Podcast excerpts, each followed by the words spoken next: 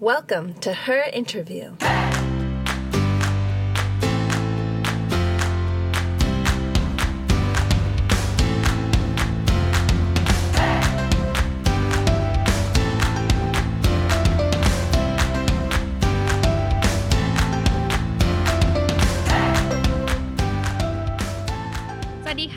คุณผู้ฟังทุกท่านนะคะ ตอนนี้คุณผู้ฟังอยู่กับต่ายและรายการ Her Interview นะคะ ซึ่งวันนี้เนี่ยเราได้เดินทางมาสู่ episode ที่ 22 เป็นที่เรียบร้อยแล้วค่ะ คุณผู้ฟังสำหรับวันนี้คุณผู้ฟังที่ติดตามเรามาตลอดก็อาจจะแปลกใจว่า เอ๊ะทำไมวันนี้เสียงเพราะกว่าเดิม วันนี้สวยขึ้นอ่าไม่ใช่ วันนี้นะคะเรานั่งอยู่ที่ Get Talk Studio นะคะ ซึ่งเป็นสตูดิโอสำหรับการอ่า อัดเสียงทำเสียงเพื่อที่จะอัดรายการพอดแคสต์ของพวกเรานี่แหละ แล้วก็วันนี้ต่ายได้มีโอกาสมานั่งทำมานั่งทำงานมานั่งใช้งานเป็นวันแรกนะคะ ก็ในตลอดปีที่ผ่านมาเนี่ยต่ายได้พาคุณผู้ฟังไปพูดคุยกับผู้เล่นบทบาทต่างๆ ในแวดล้อมสตาร์ทอัพกันมาแล้วหลายคนเลยทีเดียว แล้ววันนี้นะคะต่ายก็จะชวนอีกหนึ่งผู้เล่นบทบาทสำคัญ เช่นกันค่ะที่เขามี passion ในการปฏิวัติวงการการศึกษา หรือว่าปฏิวัติวงการ HR เนี่ยเขาจะมาเล่าให้ฟังค่ะว่าเขาอยากจะสร้าง Impact อะไรเกิดขึ้นบ้าง ถ้าคุณผู้ฟังพร้อมแล้วนะคะ ตามต่ายมาคุยกับ MT ระยาค่ะ ซึ่งเป็น founder ของ Career Visa ค่ะสวัสดีค่ะเอ็ม สวัสดีค่ะ สวัสดีค่ะต่าย สวัสดีค่ะ คุณผู้ฟัง โอเค เอ็มเล่าให้ฟังหน่อยค่ะว่าเอ่อ Career Visa คืออะไร โอเคค่ะ Carry Visa นะคะ เราเอ่อตั้งขึ้นมาด้วยความมุ่งมั่นว่าจะช่วยให้คนทั่วไป ไม่ว่าจะเป็นคนรุ่นใหม่นิสิตนักศึกษาไปจนถึงคนที่ทำงานแล้วเนี่ย ได้ค้นหาอาชีพที่ใช่ แล้วก็มีโอกาสที่จะทำอาชีพนั้นนะคะ โดยที่เอ่อขอเล่าไปถึงสมัยนู้นตั้งแต่ตอนที่อ่าฮะตัวเองเรียนอยู่ปี 3 นะคะ แล้วก็เอ่อ พินกับเอ็มเนี่ยเป็นเป็นเพื่อนตั้งแต่สมัยเรียนอยู่ BBA ธรรมศาสตร์ด้วยกันพินก็คือ founder อีกคนหนึ่งใช่ค่ะ แล้วก็คือต่างคนต่างไป exchange ที่สหรัฐอเมริกา ก็คือพินไป UC Berkeley เอ็มไป USC แล้วก็คือเราทั้งสองคนเนี่ยได้ไปเจอ career management center ของสหรัฐอเมริกาเนาะคือตอนนั้นที่เมืองไทยยังไม่มีทำทำไมถึงได้ไปเจออะคะเพราะว่าไปเป็นเด็ก exchange อ๋อแล้วเสร็จแล้วก็คือไปใช้บริการอืมเขาช่วยให้เราเนี่ยทำ เรซูเม่เขียนเรซูเม่แล้วก็เอ่อ mock interview แล้วก็มีการให้ข้อมูลเกี่ยวกับอาชีพต่างๆด้วย ซึ่งตอนนั้นเป็นคอนเซปต์ที่ใหม่มาก เพราะว่าเรายังเรายังไม่รู้เลยว่าเรซูเม่ต้องเขียนยังไง แล้วก็เราไม่รู้ว่าการที่เราจะเลือกอาชีพเนี่ย เราต้องตัดสินใจยังไง มีข้อมูลหาจากไหนอะไรอย่างเงี้ยค่ะ มันก็เลยเป็นสิ่งที่เรารู้สึกว่ามันมีประโยชน์มาก แล้วก็อยากจะเอามาใช้กับเพื่อนที่ BBA ธรรมศาสตร์เหมือนกันอืมแล้วเราก็เลยทำ survey ขึ้นมาอันหนึ่ง บังคับให้เพื่อนกรอกว่าเพื่อนต้องการสิ่งนี้หรือไม่ การช่วยเขียนเรซูเม่ การช่วย mock interview ข้อมูลต่างๆ เกี่ยวกับอาชีพเนี่ยค่ะ ซึ่งเพื่อนก็น่ารัก เพื่อนก็กรอกให้นะคะ แล้วเสร็จแล้วเราก็ไปเสนออาจารย์ แล้วเราก็เรียนจบมาก่อน ก่อนที่จะเกิดอะไรขึ้น เพราะว่าคือเรากลับมามันก็ปีสี่แล้วเนาะอือฮึเสร็จแล้วต่างคนเราก็ต่างแยกย้ายกันไปทำงาน แล้วเอ็มก็ไปทำงานที่ปตท เสร็จแล้วก็คือมัน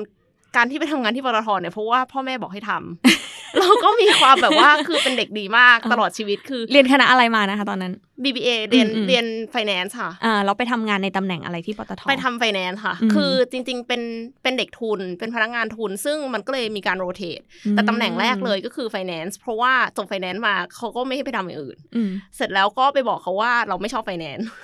เขาก็เลยให้เราไปทำ marketing อ่าฮะแล้วเสร็จแล้วก็คิดว่าตัวเองอาจจะชอบ marketing ทำไปทำมาก็รู้สึกว่า สนุกนะ แต่ว่ามันยังไม่สุดอะอืมกลับมาทำ business development เราก็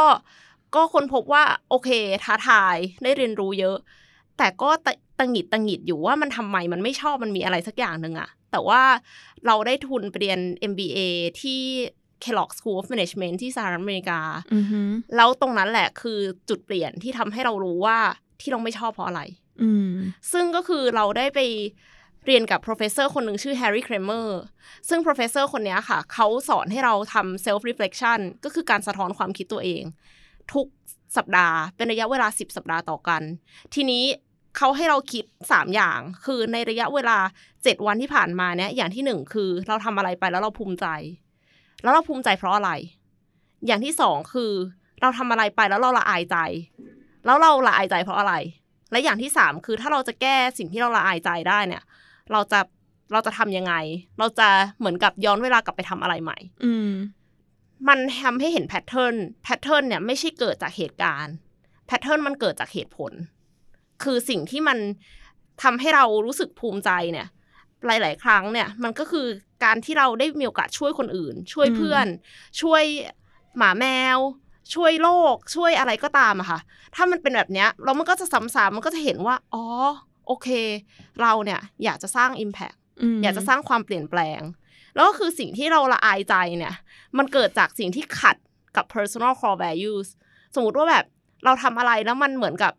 เหมือนเป็นผักชีโรยหน้าอืมแล้วเราก็รู้สึกว่าแบบเฮ้ยมันมันแค่สร้างภาพเฉยๆ มันไม่ได้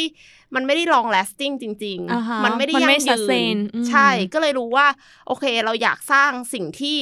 มันเปลี่ยนแปลงโลกด้วย ก็อาจจะไม่ต้องเปลี่ยนแปลงโลกใหญ่ขนาดนั้น แต่ก็คืออมสร้างความเปลี่ยนแปลงเนาะแล้วอีกอย่างหนึ่งก็คืออยากให้มันอยู่ยั่งยืนนานกว่าชีวิตของเราอืมก็เลยรู้แล้วว่าสองข้อเนี้ย โอกาสที่จะเกิดในบริษัทใหญ่มันยากมากอืมคือไม่ต้องพูดถึงว่ามันเป็นปตทหรือไม่ใช่เนาะคือบริษัทใหญ่ทั่วไปเนี่ย มันก็ยากอยู่แล้วที่จะเกิดความเปลี่ยนแปลงโดยคนตัวเล็กอืมๆคนหนึ่งเพราะฉะนั้นเนี่ยก็เลยรู้ว่าอะอันเนี้ยน่าจะไม่ใช่ true calling ของเราละแล้วเสร็จแล้วก็คือพินก็ เกิดอยากจะทำโปรเจกต์ขึ้นมาเนี่ยโปรเจกต์เนี้ยชื่อ Career Visa นั่นแหละอ่าฮะ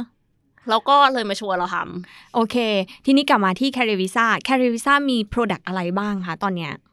คือด้วยความที่เราตั้งใจจะช่วยให้เขาหาอาชีพที่ใช่เจอเนี่ย ปัญหาเนี่ยเป็น wicked problem ไม่ใช่ปัญหาที่เหมือนกับ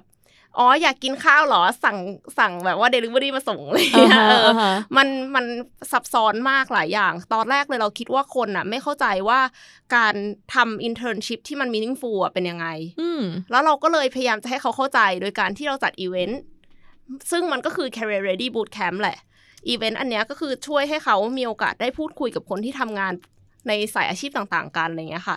ทีเนี้ยปรากฏว่าเราก็ค้นพบทีหลังว่า ไม่เขาไม่ได้ไม่เข้าใจตรงนั้น เขาไม่มีเป้าหมายอาชีพ อืมเขาไม่มีเป้าหมายตั้งแต่แรกเลย ก็เลยทำให้เขาไม่รู้ว่าเขาจะสร้างโปรไฟล์ไปทางไหน แล้วเขาจะทำไปทำไม ไม่มี drive ด้วยอะอืมเราก็เลยพัฒนาหลักสูตรขึ้นมาชื่อว่า career design ซึ่งเป็นหลักสูตรที่ปัจจุบันนี้เอ่อตัวเอ็มเองก็สอนอยู่ที่ EBA จุฬาอ่าฮะสอนมาเป็นปีที่ 3 แล้วก็คือช่วยให้น้องๆเนี่ยเขาวิเคราะห์ตัวเองแล้วก็วิเคราะห์อาชีพ เพื่อที่จะเฟ้นหาอาชีพที่ใช่ในแบบของเขาอืมฮึอันเนี้ยก็คืออย่างที่ 2 และอย่างที่ 3 ที่เราทำก็คือโครงการชื่อว่า Founder Apprentice ซึ่งอันเนี้ยค่ะ คือร่วมกับสำนักงานนวัตกรรมแห่งชาติ NIA อืมฮึช่วยให้น้องๆนิสิตนักศึกษา และคนที่มีประสบการณ์การทำงานไม่ถึง 3 ปีเนี่ยมีโอกาสได้ไปฝึกงานในบริษัทสตาร์ทอัพใกล้ชิดกับ Founder ทำ in- internship แบบที่เป็น project base ซึ่งหมายความว่ามันจะ challenging กว่าปกติ มันจะท้าทายเราก็เลยต้องมี support system ก็คือ career coach ให้เขามีโอกาสได้พูดคุย one on one กัน 2-4 ครั้งอะไรอย่างเงี้ยค่ะใน ecosystem ของ Career Visa มีใครบ้าง เล่าให้ฟังหน่อยเออมีเยอะมากคืออย่างที่เมนชั่นไปแล้วก็คือมี NAA อืมก็คือหน่วยงานภาครัฐเนาะหน่วยงานภาครัฐอืมก็คือ NAA เนี่ยเข้ามาช่วยแบบ คือจริง ๆ แล้วเหมือนกับกึ่งกึ่งๆว่าเป็นลูกค้าเราตอนแรก แล้วต่อมาก็คือสนับสนุนเราในส่วนของ government procurement transformation ก็คือให้มหาวิทยาลัยเนี่ยใช้ assessment กับใช้ career coach ซึ่งอันนี้คือเป็นในส่วนของ mobile application ที่ยังไม่ได้เมนชั่นถึงอืมก็คือให้น้องๆ เนี่ยเขามีโอกาสได้เข้ามาทำแบบประเมินความเหมาะสมทางอาชีพเนี่ยฟรี แล้วก็พูดคุยกับ career coach ผ่านวิดีโอคอลฟรีเหมือนกันอือฮึห้ามหาวิทยาลัย แล้วก็ อีกส่วนหนึ่งล่าสุดเลยก็คือ TED Fund ซึ่งอยู่ภายใต้กระทรวงอุดมศึกษาเหมือนกันนะคะ ก็ได้ได้ทุน TED Fund มาว้าวซึ่งเราก็จะพัฒนาแพลตฟอร์มที่ช่วยให้น้องๆ เนี่ยเขาก้าวไปสู่การทำอาชีพที่ใช่ได้จริงอืมไม่ว่าจะเป็นการ upskill reskill ด้วย แต่ว่าก็คือเราเราคิดว่าเราคงไม่ได้ทำเองทั้งหมด เราก็คือจะมี partner ที่ช่วยในส่วนนี้ แล้วก็อันนี้ก็คือเป็นภาครัฐใช่ไหมคะ ต่อมาค่ะก็จะเป็นภาคเอกชนที่เป็นบริษัทที่มีวิสัยทัศน์ แล้วก็คือแชร์ vision กับเรา อย่างเช่น d t แทอย่างเงี้ยก็คือทำงานร่วมกันมาหลายปีละหลายงาน ก็คือค่อนข้างจะเหนียวแน่นอ่าฮะค่ะ แล้วก็ก็มีจริง ๆ แล้ว c a r r i e r Visa ก็เป็นหนึ่งในสตาร์ทอัพที่อยู่ใน d t e c h Accelerate Batch 6 ใช่ไหมใช่ใช่ไหมค่ะ ใช่ใช่แต่ว่าอืมก็คือเราทำงานร่วมกับ d t แทมาตั้งแต่ก่อนที่เราจะเข้า Accelerate อีกเอออมแล้วก็ เอ่อเราก็มีสตาร์ทอัพอื่น ๆ ที่เป็น employer ในโครงการ Founder Apprentice ซึ่งเราต้องอาศัยความร่วมมือร่วมใจของเขาในการ train เด็กเราด้วยอืมอะที่ผ่านมาเลยตอนแรกเลยเนี่ยสกูต้าเนี่ยช่วยช่วยเยอะมาก คือบอกว่าเทรนเด็กเราแบบดีมากทำให้น้องเรานี่แบบว่ามีพัฒนาการชัดเจนอ่าฮะแล้วก็ที่เพิ่งเข้ามาแต่ว่าแบบ มาเทรแรนงยังไงอะเขาเทรนยังไงหมายถึงว่า empower อืมเขาให้โอกาสน้องเราเนี่ยทำในสิ่งที่มันสำคัญอืมต่อต่อ direction ของบริษัท แล้วก็อือหือเหมือนกับ supervisor อะค่ะ ก็คือเขาให้คำแนะนำประมาณหนึ่ง แล้วก็ไม่ได้จำเป็นว่าน้องต้องมี skill นั้นมาแล้วอือหือคือเขาสามารถที่จะลองทำอะไรใหม่ ๆ อย่างเช่น น้องจบบัญชีมา แต่ว่าให้ไปดูเลยว่าจะขยายตลาดไปต่างจังหวัดดีไหมอะไรอย่างเงี้ย โดยที่โยนโจทย์ลงไปเลย โดยที่เขาแบบคือเหมือนโดนถีบลงน้ำลึกอะอ่าฮะเออ แล้วเสร็จแล้วก็คือน้องก็ต้องไปคิดไป frame ว่า เนี่ยคำถามอะมันจะต้อง มันจะต้องแก้ปัญหายังไง solution เนี่ยมันจะต้องมาจาก factor อะไรบ้าง แล้วก็แบบไป test assumption แต่ละอันอืมอืมลงพื้นที่เอง ก็เลยทำให้น้องเนี่ยเติบโตอย่างรวดเร็ว แล้วก็คือทำให้เขารู้ว่าสิ่งที่เขาชอบเนี่ยมันก็คือ business development ในสตาร์ทอัพเหมือนตัวน้องๆเองเนี่ยเขาก็ได้โอกาสในการเข้าไปทำงานในการไปแก้ปัญหาในการไป challenge ต่าง ๆ ใช่ไหมพอทำได้พอเรียกว่าอะไรอะ พอการได้ มีโอกาสเข้าไปทำตรงนั้น แล้วเขาเห็นความสำเร็จของตัวเอง มันก็จะเป็นแบบ drive ที่ใหญ่ขึ้น ใช่เขาเห็นความก้าวหน้า คือไม่มีใครที่ไม่รักความก้าวหน้าของตัวเอง อืมแต่ทุกคนต้องมีโอกาสก่อน อืมซึ่งพี่ๆ เหล่านี้อย่างเช่นพี่ๆ ที่ Skootar พี่ๆ ที่ Skootar อย่างเงี้ยเขาก็เหมือนแบบคอยเป็น back คอย support ให้น้องๆ ที่เข้ามา ใช่ใช่ทำงานค่ะด้วยกันอย่างนี้ใช่ใช่ไหมอันนั้นก็ด้วยแล้วก็คืออมอีกอย่างหนึ่งก็คือเอ่อ career coach ของเราที่คอยคุย one-on-one กับเขาว่าเขามี challenge อะไรมีอะไรที่ต้องการ support ไหมอะไรอย่างเงี้ยค่ะ การทำงานของ Career Coach ที่เข้าไปช่วยน้องๆ เหล่านี้คือยังไงบ้างคะ ความถี่ในการเจอกันมากน้อยแค่ไหน คุยกันทางไหนเออจริง ๆ มีทั้งคุยกันแบบ face to face แล้วก็คุยผ่านวิดีโอคอลด้วยก็คืออมแล้วแต่ว่าเขาจะตกลงกันยังไง แต่ว่าก็คือสามารถคุยได้ 2 ถึง 4 ครั้ง ตลอดระยะเวลาของโครงการ ทีนี้นอกเหนือจากนั้นก็คือ น้องที่ไม่ได้อยู่ในโครงการก็สามารถที่จะเข้ามาคุยกับ career coach ได้ค่ะอืมผ่านผ่าน career visa application ซึ่งอันเนี้ยก็จะมีค่าใช้จ่ายนิดหน่อยเหมือนติวเตอร์อ่าฮะค่ะโอเค ทีนี้แล้วจริง ๆ แล้วมันเป็นเหมือนการ match ให้กับน้องที่อยู่ในโครงการหรือว่าน้องที่อยู่ในแพลตฟอร์มอะได้เจอกับบริษัทที่เป็นพาร์ทเนอร์ matching เป็นส่วนหนึ่งอืมแต่ว่าจริง ๆ แล้วมันเป็นการ groomคน เพราะว่าเรามี training ที่อ่าฮะ intensive มาก แบบ train กัน 7 วัน train ทั้งเรื่อง Design Thinking train ทั้ง Basic Finance Marketing Persuasive Communication Project Management แล้วก็คือให้เขาทำโปรเจกต์เล็ก ๆ แล้วก็present เลยตอนนั้นเขาก็จะเรียนรู้ถึงความ fail อ่าฮะแล้วเสร็จแล้วเราก็ถึงจะค่อยให้เขาเรียนรู้ด้านวิชาการ เขาก็จะเปิดใจเรียนมากขึ้น แล้วเขาก็จะไม่กลัว fail ละเพราะว่าเขาเคย fail แล้วเขาก็ลุกขึ้นมาได้แล้วเอออันนี้คือจุดประสงค์ของการ groom เลยใช่ไหมเพื่อให้เขาแบบได้เรียนรู้ได้รู้จัก ศัพท์ยากๆ ถ้าสมมุติว่าจะเข้าไปฝึกงานใน part ของอะไรอะอินโนเวชันของบริษัทใดบริษัทหนึ่งอะไรเงี้ยมันก็จะมีศัพท์นู่นนี่นั่น ใช่ใช่บางคนอืมกลัวไฟแนนซ์ก็จะจัดตาก้อนจัดเต็มไปเลยค่ะ เพราะฉะนั้นเออก็คือนี่ไม่ใช่ภาษาเอเลี่ยนอีกแล้ว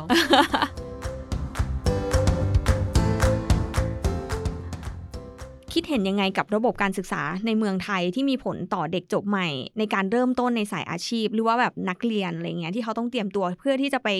สู่เอ่อการทำงานในโลกแห่งความจริง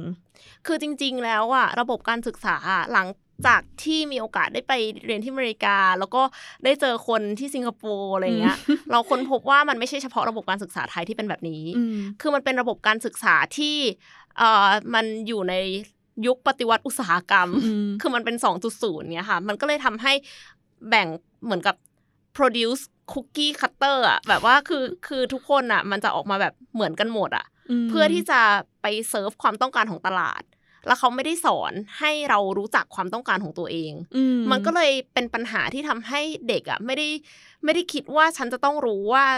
ฉันอยากจะทำอาชีพอะไร อันนั้นคืออย่างที่หนึ่งเนาะอย่างที่สองจริง ๆ แล้วอะโทษระบบการศึกษาอย่างเดียวก็คงไม่ได้ เพราะว่ามันเป็นวัฒนธรรม อืม collective ของของวัฒนธรรมเอเชีย มันทำให้พ่อแม่ญาติโกโหติกาลุงป้านะอามีส่วนต่อชีวิตฉันหมดอืมมันก็เลยกลายเป็นว่าเด็กอะปล่อยฟรีเกียร์ว่างเลยจ้ะเพราะว่าทุกคนขับให้แล้วไงอ่าฮะเออ ก็เลยกลายเป็นว่าไม่ได้คิดว่าตัวเองอะ ชอบอะไรไม่ชอบอะไรต้องทดลอง อย่างที่สามก็คือ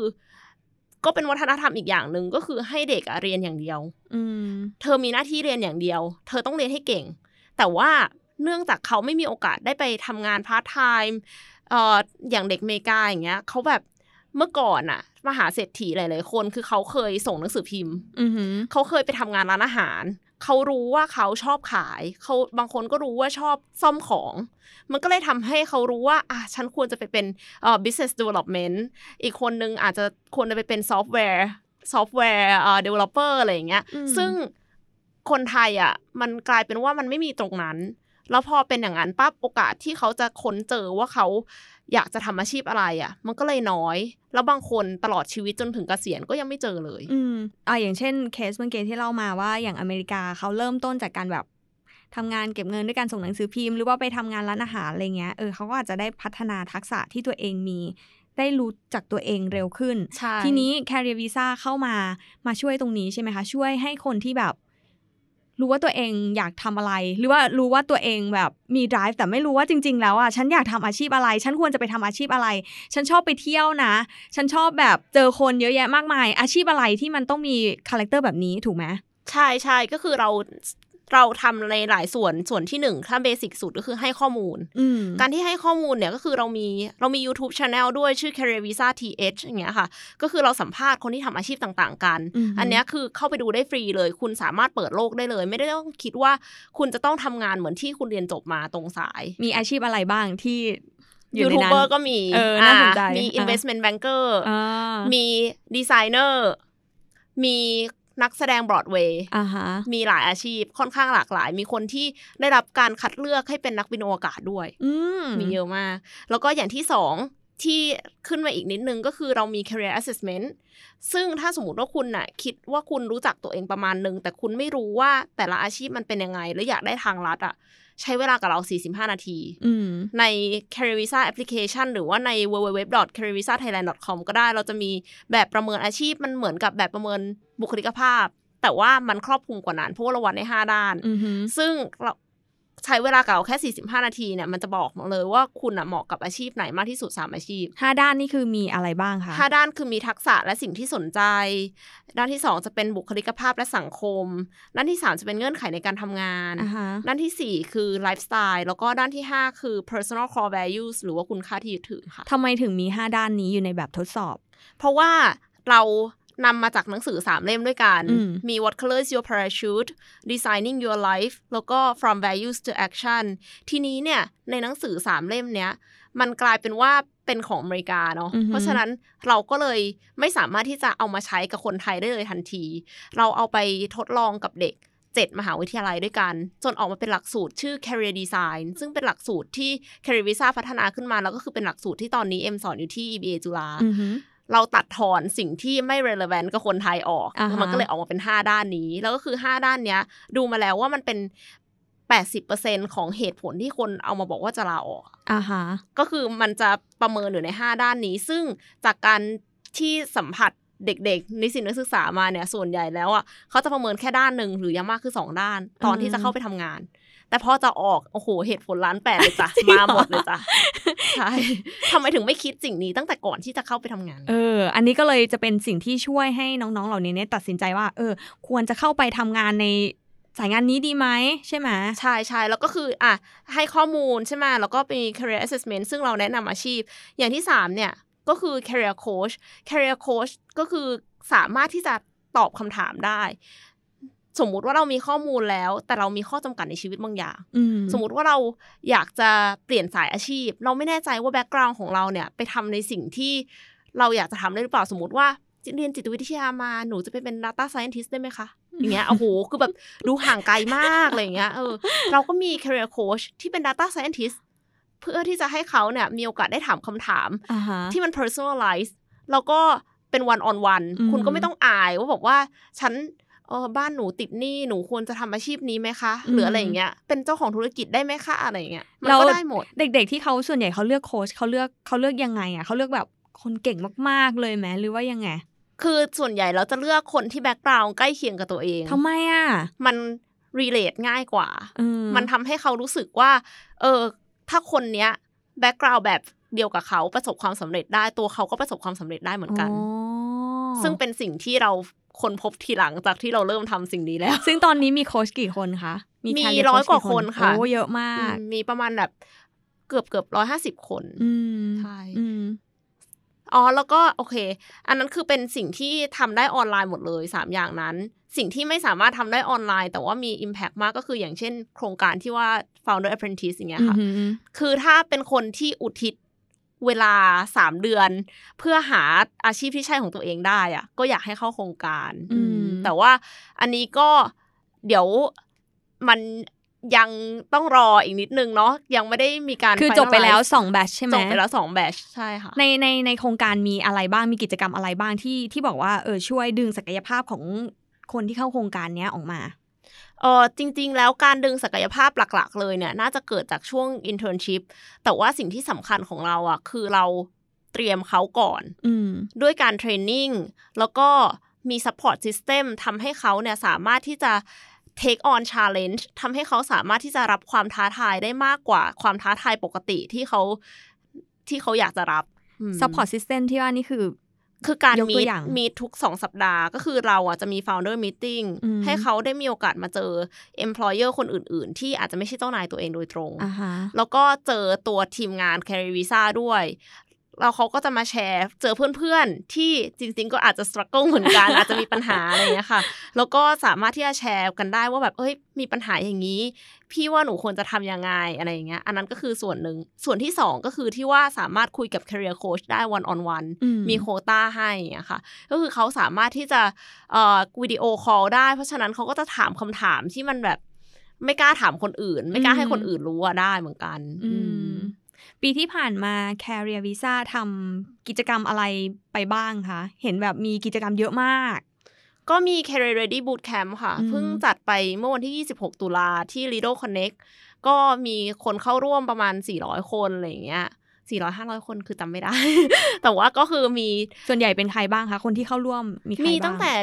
มีตั้งแต่นิสิตนักศึกษาไปจนถึงคนที่ทำงานแล้วอ่าฮะคนที่ทำงานแล้วแบบห้าหกปีก็มีเหมือนกันอืมอืมมีหลายคนที่อยากจะเปลี่ยนอาชีพตัวเองอ่าฮะก็มาคุยกับ career coach ในงานโอ้มัเกิดได้ปัญเหมืหาอนกัเยอะนมากเลยเนาะกับการที่แบบทำ เรียกว่าอะไรทำงานไม่ตรงกับสิ่งที่ตัวเองอยากทำจริง ๆอะใช่ใช่แล้วก็คือด้วยความที่ตอนเนี้ยมันมีเรื่องดิจิ t a ลทรานส์ฟอร์เมชันเข้ามาด้วยอืมอะไรเงี้ยค่ะ ก็เลยทำให้หลายอาชีพมันหายไปหลายอาชีพมันเกิดมาใหม่ เกิดอาชีพใหม่ๆ เยอะแยะขึ้นมามากมาย ก็เลยต้องมาดูกันว่าสิ่งที่เรามีอยู่ตอนเนี้ย skill ไหนที่มัน transferable ได้บ้างอะไรเงี้ยแล้วจริง ๆ แล้วในงานเราเป็นคนที่ไปงานมาด้วยนะ เป็น career coach เราแอบเห็นว่าก็มีบูธจากแบบหน่วยงานต่างๆ แบบ corporate ใหญ่ๆเลยมาตั้งบูธตรงนั้นอะเพื่อให้ความรู้หรือว่าเขาเขามาทำอะไรอะคะมีหลายอย่างค่ะอืมมีตั้งบูธเพื่อที่จะให้ความรู้ด้วย แล้วก็มีตั้งบูธเพื่อที่จะเอ่อให้เขาแบบเหมือนกับว่าให้เด็กๆ เนี่ยรู้จักตัวเองในฐานะที่เป็น employer อ่าฮะเขามารีคูดคนด้วยหรือเปล่าคะรีครูดด้วยโอ้มีด้วย สามารถที่จะเข้ามาทำได้ค่ะอือฮึในในขอบเขตที่ยัง เราเราจะ curate content อ่าฮเพราะฉะนั้นเนี่ยก็คือมันก็จะมีขอบเขตอยู่แหละ แต่ว่าก็คือสามารถที่จะเข้ามา recruit ได้ถ้าเอ่อบริษัทใหญ่ที่ยังไม่เป็นที่รู้จักอืมในมุมของ employer เนี่ยเขาก็จะเข้ามาผ่านทางเรา เพราะว่าบางที่เนี่ยเด็กรู้จักในฐานะที่อะเป็นเจ้าของแบรนด์ขนมหรืออะไรอย่างเงี้ยเนาะอืมแต่ว่าไม่ได้รู้ว่าการทำงานที่เนี่ยเป็นยังไง อืมอืมแล้วแผนของปีหน้าจะทำอะไรเพิ่มอะคะก็จะทำจะช่วยในการหา อาชีพที่ใช่จริง ๆ มากขึ้นอืมคือที่ผ่านมาเนี่ยเราแนะแนวอาชีพ เราช่วยให้เขาค้นพบว่าอาชีพที่ใช่ของเขาคืออะไร แต่เขาเรายังไม่ได้ช่วยไปจนถึงฝั่งที่ว่าเขาหางานที่เขาชอบได้จริงๆเนี่ยค่ะ เราก็จะทำ recruiting business ซึ่งในช่วงแรกเลยจะโฟกัสที่คนที่จะไปเป็น leader ในการเปลี่ยนแปลงองค์กร ก็คือทำ digital transformation ก่อน แต่ว่าแน่นอนว่าเราจะไม่ทิ้งน้องๆ นิสิตนักศึกษา คนที่เรา กรูมมาตลอด อืมเราก็จะทำให้เขาเนี่ยมีความพร้อมในการก้าวสู่อาชีพนั้น และส่งเขาไปถึงถึงบริษัทที่มีตำแหน่งที่เหมาะสม และมีวัฒนธรรมองค์กรที่แมชกับ 5 ด้านของเขาค่ะมาถึงตรงนี้แล้วอยากอยากถามว่า Career Visa มองตัวเองว่าเป็น EdTech หรือว่าเป็น HR Tech ค่ะณตอนนี้ เป็นรูปผสมได้ไหมคือจริงๆได้แล้วแต่เดิมอะเราเกิดเออขึ้นมามันเป็นเอทเทคแหละอ่าฮะเออแต่ว่าเรารู้สึกว่ามันต้องเชื่อมกันอืมคือระบบคือปัญหาปัจจุบันเนี้ยมันเกิดจากการที่ระบบการศึกษามันไม่ได้ตอบสนองต่อความต้องการในอุตสาหกรรมจริงอืมๆไม่ได้สร้างคนมาเพื่อที่จะให้แมชกับเอ่อ ตำแหน่งที่มันมีอยู่หรือว่างานที่จำเป็นจะต้องมีในอนาคตอะไรเงี้ยค่ะ เราก็เลยอยากจะเป็นตัวกลางที่ bridge the gap ตรงนั้นอืมเราอยากที่จะช่วยให้น้องๆเนี่ยเขามีทักษะเขามีประสบการณ์มากกว่าที่ระบบการศึกษาเนี่ยให้เขาในปัจจุบันอืมเพื่อที่จะให้เขาเนี่ยเข้าไปเป็นบุคลากรที่มีคุณภาพ และสามารถสร้างความเปลี่ยนแปลงในองค์กรและประเทศในอนาคตได้ จริง ๆ แล้วเอ่อระบบการศึกษาก็ไม่ผิดหรอกเนาะแต่ว่า สิ่งที่เราทำตอนนี้มันคือการเปิดโอกาสให้น้องๆเนี่ยได้มาทำกิจกรรมอย่างอื่นที่นอกเหนือจากสิ่งที่เขาเรียนอยู่ด้วยการไป เอ่อเรียกว่าอะไรอะไปฝึกงานกับหน่วยงานกับองค์กรที่เขาเป็นพาร์เนอร์กับ Career Visa อยู่ อย่างเช่น Career Visa ก็เป็น partner กับบริษัทสตาร์ทอัพเยอะมาก ซึ่งจะว่าไปเนี่ยก็เกือบทั้งหมดใน d t e c h Accelerate ด้วยใช่ใช่ไหมใช่ใช่เออ นั่นแหละมันก็เป็นโอกาสอีกโอกาสหนึ่งที่น้องๆที่เขาสนใจอยากจะแบบลองดูว่าเออตัวเองเนี่ยศักยภาพของตัวเองหรือว่าความสนใจเนี่ยเหมาะกับอาชีพไหนบ้าง อยากจะไปทดลองงานในในในกลุ่มธุรกิจไหนอะไรอย่างนี้ใช่ไหม ค่ะอืมใช่ก็คือเราเน้นว่าเขาต้องเล่นจริงเจ็บจริงแหละอืมไม่อยากให้เขามโนอย่างเดียว อืมอะที่ผ่านมามี feedback อะไรบ้างไหมก็ส่วนใหญ่แล้วคนที่เข้าโครงการก็คือเห็นความเปลี่ยนแปลงชัดเจนเลยอืมวันแรก ๆ มาก็จะเหนียมๆหน่อยกลัวๆนิดนึงเลยอะค่ะ แต่ว่าพอจบโครงการแล้วเนี่ยก็มีความมั่นใจมากขึ้น แล้วก็กล้าที่จะทำอะไรที่คือจริง ๆ กล้าเฟลมากขึ้นอะฮะกลายเป็นว่าตอนแรกนี่คือกลัวมากกลัวว่าจะทำไม่ได้ อย่างงู้นอย่างนี้ พอ จบโครงการปั๊บไปแบบเป็นผู้นำเอ่อไปทำจับกลุ่มทำสตาร์ทอัพแข่งไปได้รางวัลอืมที่ไต้หวันก็มีอย่างเงี้ยค่ะอืมคือค่อนข้างจะภาคภูมิใจในตัวน้องๆลูกลูกลูกลูกลูกๆใช่ไอโครงการที่ว่านี่คือโครงการคือ founder apprentice Founder ค่ะ Apprentice แล้วก็อ่าฮะคนอื่นๆที่ engage ในด้านอื่นๆ ก็คือจะมีคนที่เข้ามาคุยกับ career coach มีคนที่ทำ career assessment เขาก็บอกว่าเขาไม่เคยนึกถึงอาชีพนี้มาก่อนเลย อย่างเช่น มีน้องคนหนึ่งที่เขาเรียน econ แล้วก็เขาได้ tax consultant อย่างเงี้ยแล้วเขาก็บอกว่า เออเขาไม่เคยนึกถึงอาชีพนี้มาก่อน พอเขาไปหาข้อมูลหลังจากที่เขาได้ผลของเราแล้วเนี่ยเขาก็รู้สึกว่าจริง ๆ อาชีพนี้เป็นอาชีพที่น่าสนใจมาก แล้วก็อืม ตอนหลังเขาก็ทำ career prototype เป็น tax consultant แล้วก็ไปคุยกับ career coach ด้านนั้นอะไรอย่างเงี้ยอ่าฮะก็คือเหมือนกับมีโอกาสได้ explore career ที่ไม่ได้นึกถึงแล้วก็คิดว่าเขาคงจะไปทางนั้นแล้วแหละเออ feedback จากคนที่เป็นเอ่อบริษัทที่รับน้องๆ เข้าไปเข้าไปฝึกงานด้วย เพราะว่าน้องๆ พวกเนี้ยผ่านการ grooming มาละ ผ่านการ train มาละ มี feedback ยังไงบ้างอะคะ ส่วนใหญ่เราก็คือชอบค่ะอืม เป็น repeat อืม employers เหรอใช่ก็คืออะ Globich อย่างเงี้ยก็อ่าก็รับมาหลายปีแล้วเหมือนกันชอบมาก ก็คืออ่าอยากจะได้น้องๆจากเราไปอีก เพราะว่าเราเหมือนกับ train มาแล้ว mindset เขาดีอืม skill ก็มี mindset ก็ดีอะไรเงี้ย แต่ก็คือไอ้เรื่อง skill เนี่ยอาจจะไม่เท่ากันในแต่ละคน เพราะว่าอือฮึเราเน้นว่าน้องเขาจะต้องมีโอกาสได้พัฒนาศักยภาพที่เขาอาจจะไม่ได้มีมาก่อนได้อืมแต่ว่าคือ mindset เราเนี่ยคือน้องเราสู้ไม่ถอยอืมค่อนข้างที่จะคือคือ Globich เนี่ย รับคนไปเป็น full time อะอืม สองสามคนแล้วจากโครงการเราเนี่ยอืมปัจจุบันนี้ก็มีคนหนึ่งที่ที่เป็น manager อยู่ที่ Globich ที่มาจากโครงการเราเหมือนกัน ใช่ โอเค ถ้าระบบการศึกษาในโรงเรียนหรือว่าในมหาวิทยาลัยเนี่ย เน้นให้ผู้เรียนได้รู้จักตัวเองมากขึ้นผ่านการทำกิจกรรมต่างๆ มากมายเนี่ย ให้เขาได้รู้ว่าเขามีศักยภาพอะไร คิดว่า Career Visa ยังจำเป็นอยู่ไหมคะ ในณตอนนั้น ถ้าทุกคนมีโอกาสที่จะได้ทำในสิ่งที่เหมือนกับทดลองทำอาชีพต่างๆ ที่ว่าแล้วเนี่ยตาม passion ของตัวเอง ตาม passion ของตัวเองอืมตั้งแต่สมัยแบบมัธยมไปจนถึงแบบปีหนึ่งแล้วก็แบบไม่เกินปีสี่เนี่ยอืม service นี้ของ Career Visa ก็จะไม่สำคัญแหละอืมแต่ว่าสิ่งที่สำคัญเลยคือ การที่เขาสามารถที่จะ make transition ระหว่าง career หนึ่งไปอีก career หนึ่งได้อืมคือเอ็มเชื่อว่าในอนาคตอะอาชีพมันจะเกิดใหม่และ และดับไปเนี่ยเยอะมากอืมเพราะฉะนั้นเนี่ยการที่จะเปลี่ยนสายอาชีพเนี่ยมันต้องมีตัวช่วยอือฮึไม่ว่าจะเป็นข้อมูลจากคนที่ทำเคยทำอาชีพนั้นมาก่อน หรือว่าทักษะ ที่เขาจะต้องใช้เหมือนกับ transferable skills ที่เขามีมาแล้วบางส่วน แล้วเขาจะต้องเติมอะไรเพิ่ม เราคิดว่าเราคงจะ move role ไปอยู่ตรงนั้นมากกว่าอืมมันคงไม่ใช่ว่า career visa ไม่มีแล้ว แต่ว่าเป็น career visa เนี่ยจะทำยังไงที่จะช่วยให้เขาไปต่อ ในอนาคตข้างหน้า ไม่ใช่ว่าแค่ first job แล้วจบอะอืค่ะมสิ่งที่ Carry Visa พัฒนาอยู่ตลอดเวลาก็คือไอตัว assessment ใช่ไหมคะ ที่ใช่เอาอ่า machine learning เข้ามาช่วยพัฒนาระบบ ใช่ค่ะอืมก็คือเราใช้ machine learning algorithm ด้วย แล้วก็ที่สำคัญเลยก็คือเราเก็บ Data ก็คือเราจะต้องเอา Data ของคนที่ทำงานแล้ว ในสายอาชีพต่างๆ กันเนี่ย มาเป็น benchmark ในการที่จะช่วยให้เขาเอ่อช่วยให้ user เนี่ย วัดได้ว่าตกลงว่าเขาใกล้เคียงกับคนที่ทำอาชีพไหนในด้านไหนของชีวิตอืมอืมตลอด 5 ปีที่ทำมาตั้งแต่ปี 2015 จนถึง 2019 เนี่ย จะจบแล้วเนี่ย จะจบ 2019 แล้วอาชีพไหนที่แบบ ที่เป็น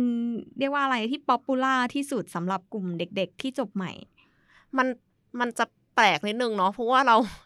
ทำกับเด็กต่างจังหวัดด้วยอะไรเงี้ยอืมอาจจะไม่ใช่กลุ่มคนฟังที่นี่ซะทีเดียวอืมีคนอยากเป็นอาจารย์มหาวิทยาลัยเยอะ โอ้ทำไมอะคะเข้าใจว่าเพราะว่าเขาอะสัมผัสกับอาชีพนี้มาตลอดอ่าฮะก็คือเหมือนกับด้วยความที่เรียนอย่างเดียว แล้วก็ คนที่เขาได้เจอก็คืออาจารย์อืมก็คือก็เลยกลายเป็นว่า อยากจะเป็นอาจารย์มหาวิทยาลัย อยากจะเป็นครูก็มีค่ะ แล้วก็เข้าใจว่านะ มีเด็กจำนวนมากที่อินกับเรื่องว่าระบบการศึกษามันควรจะพัฒนาอ่าฮะเขาก็เลยอาจจะอยากเป็นส่วนหนึ่ง ที่จะไปเปลี่ยนแปลงตรงนั้นขนลุก ดีดีดี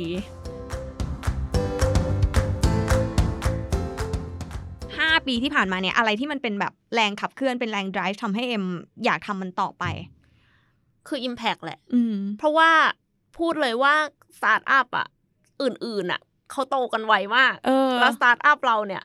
มันโตอย่างช้าๆ เราก็จะรู้สึกท้อบ้างในบางครั้งอะไรอย่างเงี้ยค่ะ แต่ว่าเรา เวลาที่มีคนมาขอบคุณ มีน้องที่แบบเคยเข้าร่วมโครงการเนี่ยทุกวันนี้ก็ยังแบบมาแวะมาหาสวัสดีปีใหม่นู่นนั่นนี่ พี่เอ็มนัดกินข้าวกันอะไรอย่างเงี้ยน้องๆพี่เอ็มร้องไห้แล้วค่ะมันเสียงสั่นเครือ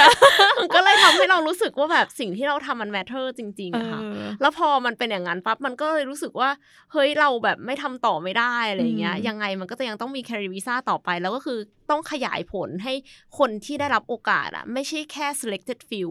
เออเราก็อยากจะขยายไปในสเกลของประเทศ แล้วก็อาจจะไปในต่างประเทศด้วย แต่ว่าตอนนี้ก็คือเป้าหมายแรกเลยก็คือช่วยเด็กไทยก่อนอืมมีแผนที่จะขยายไปต่างประเทศเมื่อไหร่คะอืมน่าจะอีกสักสองสามปีอะไรเงี้ยค่ะ คือตอนนี้อยากจะขยายไปในสเกลของทางประเทศ ถ้าขยายได้เนี่ยก็เราก็จะภาคภูมิใจมากแล้ว แล้วก็คือถึงจะ เริ่มคิดว่าเราจะไปช่วยเด็กประเทศไหนอีกอะไรเงี้ยอืมตอนนี้คนที่ทำงานด้วยเยอะที่สุดก็คือในฝั่งของมหาลัยถูกไหมทำงานกับภาครัฐมหาวิทยาลัยอืมใช่ค่ะ แล้วก็แต่ว่าเราได้รับการสนับสนุนจากบริษัทใหญ่เยอะเหมือนกันแหละ ไม่อย่างนั้นก็คงไม่มาถึงจุดนี้ก็ต้องขอขอบพระคุณสปอนเซอร์ทั้งหลายนะคะ โอเค ก็อยากจะฝาก อยากจะฝาก พ่อแม่และเด็กอืมได้ไหมได้ม่แน่ใจได้เลยว่าได้เลย ในช่องนี้มีพ่อแม่ฟังอยู่หรือเปล่า คืออยากให้ถ้าอยากให้ลูกๆของทุกท่านนะคะ รู้ว่าอาชีพที่ใช่ของตัวเองคืออะไร ก็อยากให้เขาลองอะไรใหม่ ๆ หลาย ๆ อย่าง อย่าให้เขาเรียนแค่อย่างเดียว คือหมายความว่าเขาควรจะได้มีโอกาสทำกิจกรรมทำงานพาร์ทไทม์หรือว่าแม้กระทั่งทำงานช่วยงานที่บ้านก็ยังดีอืมเขาจะได้รู้ว่าสิ่งที่เขาชอบเนี่ย คือการทำอะไรบ้าง สิ่งที่เขาไม่ชอบคืออะไรบ้าง บางอย่างเนี่ย เขาอาจจะไม่ได้ชอบ task นั้นทั้งอันอะแต่เขาอาจจะชอบ part ที่ได้คุยกับคนมก็อาจจะชอบ part ที่เอ่อได้แก้ปัญหาหรือได้ซ่อมของหรืออะไรอย่างเงี้ยแล้วก็อีกอย่างหนึ่งก็คือ อย่าไปปิดกั้นในส่วนของเอาค่านิยมมาใส่อะอย่าไปกลัวว่าโอ้ยเนี่ยแบบลูกฉันถ้าไม่ได้เป็นหมอถ้าไม่ได้เรียนวิศวะ แล้ว จะไม่มีงานทำหรือเปล่าอ่าฮะหรือว่าในอนาคตเนี่ยเขาจะไม่มีงานที่มั่นคง คือความมั่นคงมันอาจจะไม่ได้เหมือนกับสมัยก่อนแล้วอืมเพราะฉะนั้นเนี่ยก็อยากจะให้เปิดโอกาส ให้เขาได้ทำในสิ่งที่เขาชอบ ถ้าเขาพัฒนาตัวเองอยู่เสมอ นั่นแหละคือความมั่นคงของชีวิตเขาอืมแล้วก็อยากจะฝากถึงน้องๆนะคะ นิสิตนักศึกษาเนี่ย ถ้ายังไม่รู้ว่าอาชีพที่ใช่ของตัวเองคืออะไรเนี่ย ก็เข้ามาใช้บริการ Career Visa ได้นะคะ อย่าง Career Assessment เนี่ยจริงๆแล้วถ้าผลประเมินเบื้องต้นเนี่ยคือฟรีเลยอืมแล้วก็สามารถดูวิดีโอได้ไม่จำกัด ก็คือเข้าไปดูใน www.careervisathailand.com เนี่ยได้เลย หรือว่าถ้าอยากจะติดตามกิจกรรมที่เราจัดอย่าง Career Ready Bootcamp หรือว่าการจัด training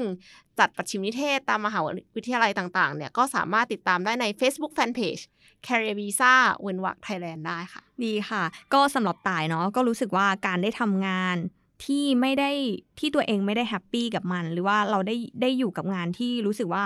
มันไม่ได้พัฒนาตัวเองเลย อยู่กับความแบบงงว่าเออฉันทำไปทำไมวะอะไรอย่างเงี้ยเออเรารู้สึกว่ามันเป็นความเจ็บปวดอย่างหนึ่งสำหรับน้องๆเนาะที่กำลังฟังอยู่ที่หรือว่าที่เรียนอยู่หรือว่ากำลังค้นหาตัวเองอยู่เนี่ย แต่ก็แนะนำเนาะลองเข้าไปดู ลองเข้าไปใช้บริการ อันนี้ไม่ใช่ขายของนะคะ แต่เราอะรู้สึกว่าการทำงานการได้ทำอะไร การได้เห็นศักยภาพของตัวเอง การรู้ว่าตัวเองมีจุดแข็งจุดอ่อนอะไร แล้วก็ควรจะไปประกอบอาชีพอะไรอะมันคือมันคือจุดเริ่มต้นของการเอ่อ ค้นหาความสุขอันยั่งยืนดีกว่า เรียกว่าอย่างนี้ดีกว่าเนาะค่ะนั่นแหละก็วันนี้ขอบคุณเอ็มมากๆเลยนะคะสำหรับคุณผู้ฟังที่กำลังฟังอยู่ก็ขอบคุณมากๆ เช่นกันค่ะ แล้วพบกันใหม่ในปีหน้าพุทธศักราช 2563 ค่ะค่ะสำหรับวันนี้ขอบคุณก็ค่ะสวัสดีค่ะ สวัสดีปีใหม่ด้วยค่ะ สวัสดีปีใหม่ค่ะเย้